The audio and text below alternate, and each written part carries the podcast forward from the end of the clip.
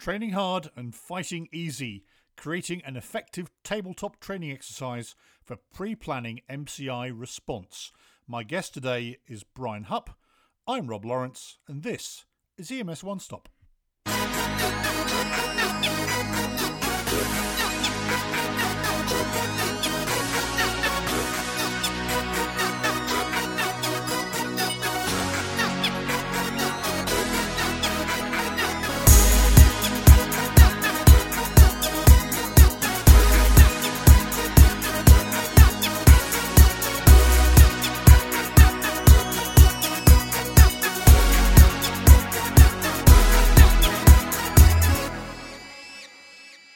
My guest today is uh, Brian Hupp, and Brian has also contributed towards the uh, EMS1.com uh, response to mass violence series. First of all, welcome, Brian. How are you today? I'm great. How are you, Rob? Fantastic. I feel I got the podcast in totally the wrong order because, uh, as you know, I've already spoken to uh, the guys in from the London bombing, the guys from the Boston bombing, and now you're going to talk about how we prepare people. I feel that you should have gone actually first. The topic that we're going to talk about today is how we prepare our providers and our medics and our individuals to go into that mass incident and operate with some degree of confidence, some degree of knowledge. But before we do that, we're going to pause and we're going to listen to your narration of your article right now. The first 10 minutes of any MCI can make or break its outcome. Whether a multi vehicle collision, natural disaster, or act of violence, training paramedics to establish command and a casualty collection point means triage can begin within moments of the first arriving units on scene. In preparation for a career in EMS leadership, I took advantage of as many incident command system or ICS classes as I could. My resume was packed with letters and numbers like NIMS 300, the U.S. Fire Administration 0305, and Texas A&M's Management 314. Upon promotion to EMS captain at the Richmond Ambulance Authority, I felt prepared to manage a large scale incident, but I made it my business to ensure the EMS providers in my charge had the training they need to manage a mass casualty incident as the first arriving units on scene. I quickly realized I needed a training program or tool that allowed providers to train on the first actions required in an MCI. When I was a U.S. Naval Sea Cadet, I spent time training with U.S. Marines and their Navy hospital corpsmen. Before any combat type training, the Marines would construct a sand table and play out scenarios using sticks and rocks to represent buildings and people. In my search to see if there was another public safety organization using sand tables or maps to pre plan scenarios, I found the Phoenix Fire Department's Command Training Center, which used maps and projections to simulate emergencies. The Phoenix Fire Department employed a collection of maps, miniature apparatus, and tools to recreate disasters of all types, but in the spirit of my eighth grade shop teacher, I felt I could make it better myself. I started to evaluate what I would need to make this a reality, and I knew it had to be portable, non locality specific, easy, and fun to use. I needed a landscape or a large map for the scenarios to take place on. I thought about those rugs my kids used to play cars, the kind with the streets from a little city. To keep it simple and free, I hit up my dad, who's an architect by training. He used a computer aided drafting program to draw me a very simple map. I wanted it to be like Richmond, but not so much that it couldn't be used by someone who worked elsewhere. The map had neighborhood streets, a freeway, and a river that cuts the city in half. It included an island with a port and a rail system that closed off major streets when a train was crossing. I pictured myself sitting cross legged on Christmas morning, making model trains shut down streets that are preventing ambulances from returning to quarters after a late call. We called it Nim City. The map was eight feet by four feet and laminated so we could write on it with grease pencils. To make the simulations as realistic as possible, I needed to make buildings, apparatus, and people. I went to my local craft store looking for little buildings, but found something called Bag O Wood. It had balsa wood blocks of all size. I used these to make buildings like nursing homes, schools, houses, and apartment complexes. Each block was painted with the title of what it was and its projected occupancy, uh, like single family home or 20 unit apartment building. For the hospitals, I drilled holes in the front to represent bed capacity. I painted matchsticks green, yellow, red, and gray to simulate patients. I tried my best to find a large amount of toy emergency vehicles. I had all of my friends and coworkers raid their kids' rooms for anything that could pass for a fire truck or ambulance. I just couldn't find enough to equip the Nim City Ambulance Authority and their NIM City public safety partners. So I made these units out of wood as well. I even made a subset of vehicles from outside county fire and EMS. Each department had operational units like ambulances and fire trucks, and there were command elements as well. When scenarios play out to include the mitigation phase, I included support assets like boats, mobile command centers, and MCI trailers. I included local, state, and law enforcement assets to include shift commanders and patrol units. This way, all of our public safety friends could play. NIM City now had a fully staffed EMS, fire, and police departments. I could get to work building scenarios. I created a master PowerPoint that described how the newly dubbed Tabletop Incident Command Simulator, or TICS, would work. It included standardized staffing for each apparatus. I went into detail on how units would be moved from posting locations or stations to staging areas. I created four scenarios that described an event and then gave instructions to the players. They went from a six patient car crash to a 30 patient MCI at a nursing home. The scenarios included how many of each triage category each of the three hospitals in NIM City can receive. Events included responder injuries, news media requests, or foul weather that threatened uninjured nursing home residents. We mirrored job aids and job action sheets that were located on the medic units and provided them to players who would have them if they were actually responding to an MCI. Each scenario has triage tags that would be given to the EMS providers who would assume that role. These tags provided the information needed to complete START triage and the same worksheets located in the ambulance used to track the amount and type of patients. Once the patient's triage category is identified, the participants place a matchstick in the casualty collection point and then move it around the board to treatment areas, transport areas, and load it into NIM City ambulances and transport them to the hospital. When we have special events come up, we can create scenarios tailored to that event to identify stumbling blocks before they create stumbles. That could be anything from a car driving through a grandstand to a train derailment or plane crash. Once the TICS was loaded into its new handy dandy carrying case, it could be used. But how and by who? I started by having all my peers in the RA leadership team sit through a scenario. I felt like a kid presenting his vinegar volcano at the fifth grade science fair. But it worked, and everyone seemed to enjoy it. Seasoned EMS leaders assumed the role of triage officer on the first arriving medic unit and started whipping through triage tags with surg- surgical precision. Before we knew it, all the patients were off the scene and the scenario was over. I realized that the target audience may not have as much experience with START triage or MCI management. To compensate, I worked with my colleagues at REA and they created a great set of PowerPoint slides on the topics. In preparation for our participation in UCI 2015 World Cycle Championships hosted in Richmond, narrated versions of these PowerPoints even made it to YouTube for our non REA public safety partners to enjoy. I started to present the TICS and accompanying PowerPoints to new provider orientation. We would rotate FTOs and current employees through these NEOs so they could experience it as well.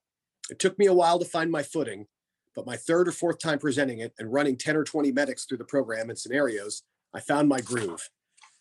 Fast became a top rated event in the new employee orientation process. It was about six months after we began the TICS classes that I saw my first real sign of success. I had started getting paged MCI responses because of my role in the TICS training. I responded to a bus crash with an estimated 20 plus patients. When I arrived, I found the paramedic on the ambulance had assumed command, established the casualty collection point, and his EMT partner was applying triage tape to all the patients who could not walk. I felt like uh, insert famous athlete here when they won uh, insert famous sports achievement here.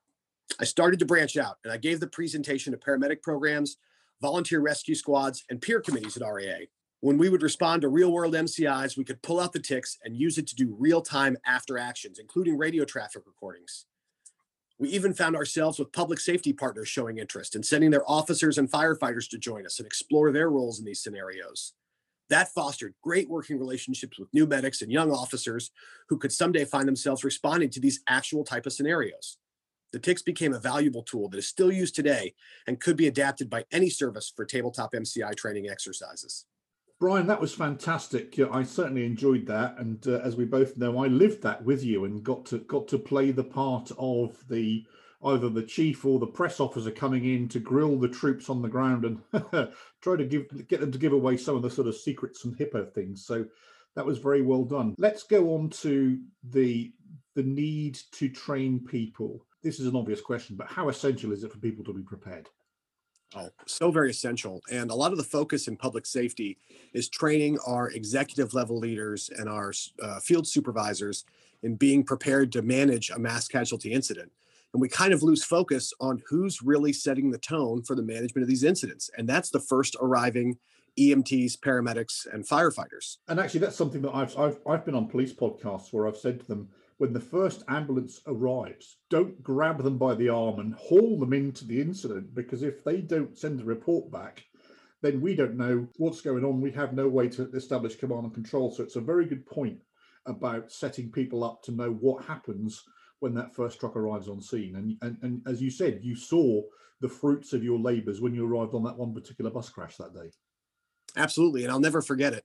Uh, arriving and seeing the paramedic standing back with his safety vest on and the fanny pack that contained all the job aids and assuming a command role, which is not a normal thing for a paramedic to do, and actually giving direction to incoming fire apparatus and incoming medic units and taking that command approach to a mass casualty incident uh, man, again, I'm not a big sports guy, but I imagine that's exactly what somebody feels like when they win a medal of some sort. It's good to see that hard work paying off. People listening to this, they are in their their agencies and organizations. So how can they start to set up a kit like you described? It sounds like it's actually quite a basic thing to do in terms of just getting the stuff together. It sure is. Um, you can make it as advanced or as basic as you want. Uh, the system we developed at Richmond Ambulance Authority was was very basic uh, because we were using our imagination and using our professional experience to put those things into play. Um, we used very simple wooden blocks, uh, black and white maps, and you can purchase pre-made kits that offer all these things that are as again advanced as you want them to be. But um, what you have to do is determine what tools you're going to have at your disposal to mitigate an incident, and then create the tabletop versions of them so that you can practice. So we've got we've got the model, but obviously it's, it's the key lessons that you're trying to impart, particularly how people conduct the triage. So for those that are listening, talk us through the method of triage that uh, people should be adopting uh, in their response to major incidents. Sure. So one of the caveats that I give at the beginning of the training, especially to an outside party, is you know, rely on your uh, local guidelines and, and standing orders. But at Richmond Ambulance Authority, we deployed START triage or simple triage for rapid transport. Um, it, it's based on a system of RPM, or respirations, perfusion, and mental status. Um, arriving at a mass casualty incident and determining that you have more patients than your initial responding units can manage. Um, finding out what patients can walk, moving those patients to a casualty collection point, and then determining those patients who couldn't walk uh, for one reason or another. What's the seriousness of their injuries? What resources do they require to transport them to the hospital or get them off at the scene? And how many of those resources do you need?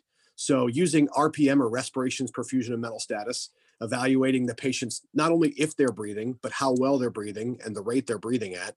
Um, perfusion, determining if they have a pulse at their wrist, and mental status, which requires the patient to follow a simple command like touch their nose or uh, what I typically use is ask the patient to say their name. That's pretty cool. I remember one exercise we did where, um, and God bless them, the Boy Scouts had prepared and moulaged hundreds yep. of Boy Scouts up, and we were doing it as a as a sort of a bomb scenario. And of course, we arrive on scene. Um, they've been there for hours, and again, you know, what a, what a great resource we had. But of course, the first thing we do is get on the bullhorn and say, "Anyone that can walk, come to me now." And everybody gets half half the field with their casualty cards go oh i can get up and walk. And of course the, the, the training and the reality part of that is that's what you should be doing. If people can walk to you and of course it's safe to do so they're not under fire or anything then thin the field out. It's a, it's a great way of doing it i found. One of the injects we would provide uh, participants in the tabletop incident command simulator is if they don't do that nobody gets up and walks so if those first arriving units don't get on their PA system or their bullhorn and say, if you can walk, come to this casualty collection point, this police car, this alcove of a building, everyone's going to stay on the ground and you have to start triage every one of those patients. Now, we wouldn't let them get through all 30 to 40 patients. We'd stop them after getting through five or 10 and say, wait a minute, you're wasting a lot of time and effort in start triaging all of these patients when in reality, half of them are going to get up and walk away when you tell them to and if they can get up and walk, they're moving oxygenated blood to their brain enough to make their legs move. And you need to identify those other patients who aren't doing that. So again, I've witnessed you do a lot of these training classes. Always love that was the, actually the highlight I have to tell you of, of the new uh, entry orientation program. But it wasn't only the first arriving ambulance crew you were training, you also had a number of other roles within the whole scenario that people had to understand if they were given a job or a task within the MCI what to do. So, who are those other, let's call them command appointments that you allocated and you then briefed them up on? Sure. And uh, the reason that's so important for these field level providers to understand those roles is, uh, you know, I was a night shift supervisor at Richmond Ambulance Authority. And in the evening time, there was myself and my lieutenant. And if we had a mass casualty, I didn't have a cache of administrative folks to deploy into these command elements. I required my EMS providers, EMTs, and paramedics to fill those roles. Um, and they included not only command, but triage, treatment group supervisors, transport officer, we allowed those field level providers to experience those other roles like safety officer, uh, logistics, um, and it gave them a real kind of 360 degree understanding of the uh, management of an MCI. And of course, the one dear to my heart, also the role of the PIO. And uh, we had a little serial where someone would come in, thrust a microphone into their face, and try to get them to give the give the game away. And of course, it's just a bit of training to realise that uh, you know you have a job to do uh, but you need to be prepared to, if, if you are just the medic on the ground, to to refer or defer to the appropriate person. But again, all things were included in that, and I think that's why it was a fun, but also people really took took, took things away. Yeah, and the PIO, although a field level provider is not going to fill that role, uh, one of the things they're going to do is interact with that news reporter or person who's making a news inquiry. Um, and the points that we would try to drive home is intercept them and say, listen, I know you have important questions and I know you need to gather information. I need you to stand over here. And when we have a PIO, I will make sure that person talks to you. And then the key thing that I would really try to emphasize is make sure that when there's a PIO, you tell them that there's a person there that needs that information.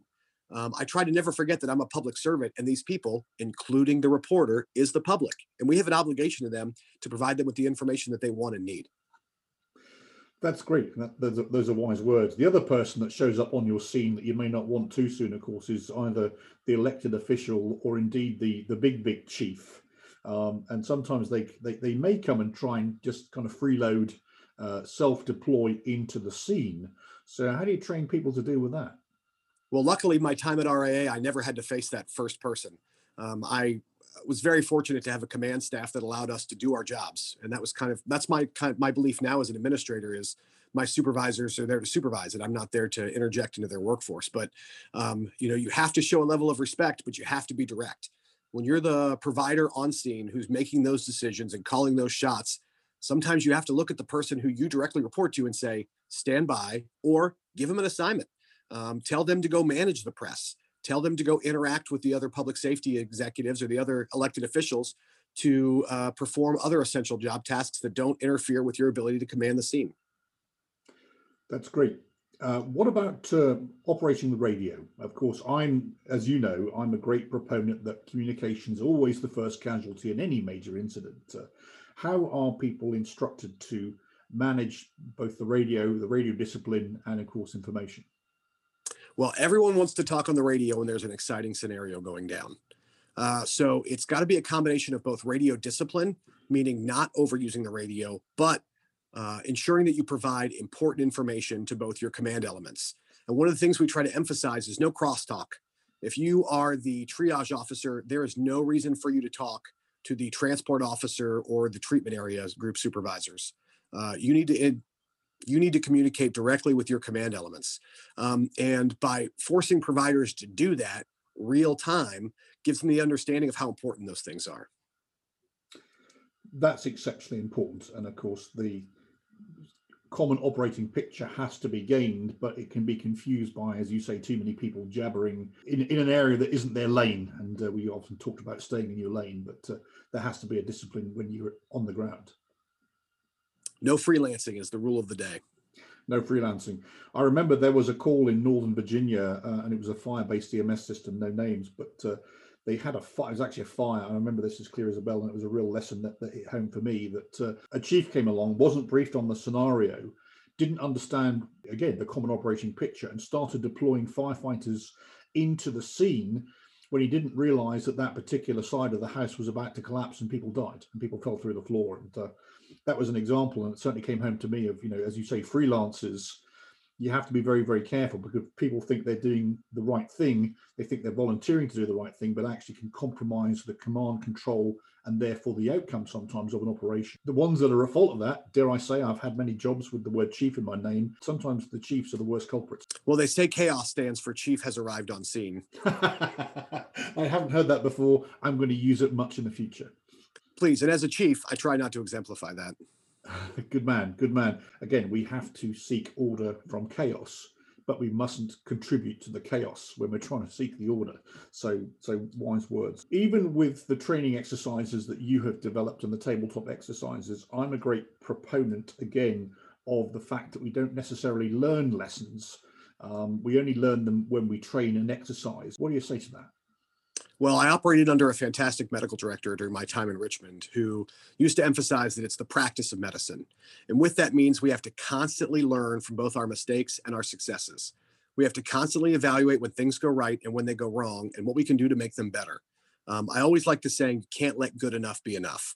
So we have to consistently look at when we operate uh, these principles in an actual incident and determine what went right and what went wrong. Simulation and training make for a better battle day, but also clearly, as you just said, the fact that we need to learn from our mistakes and learn from those lessons that we've identified. Otherwise, we will make no forward progress.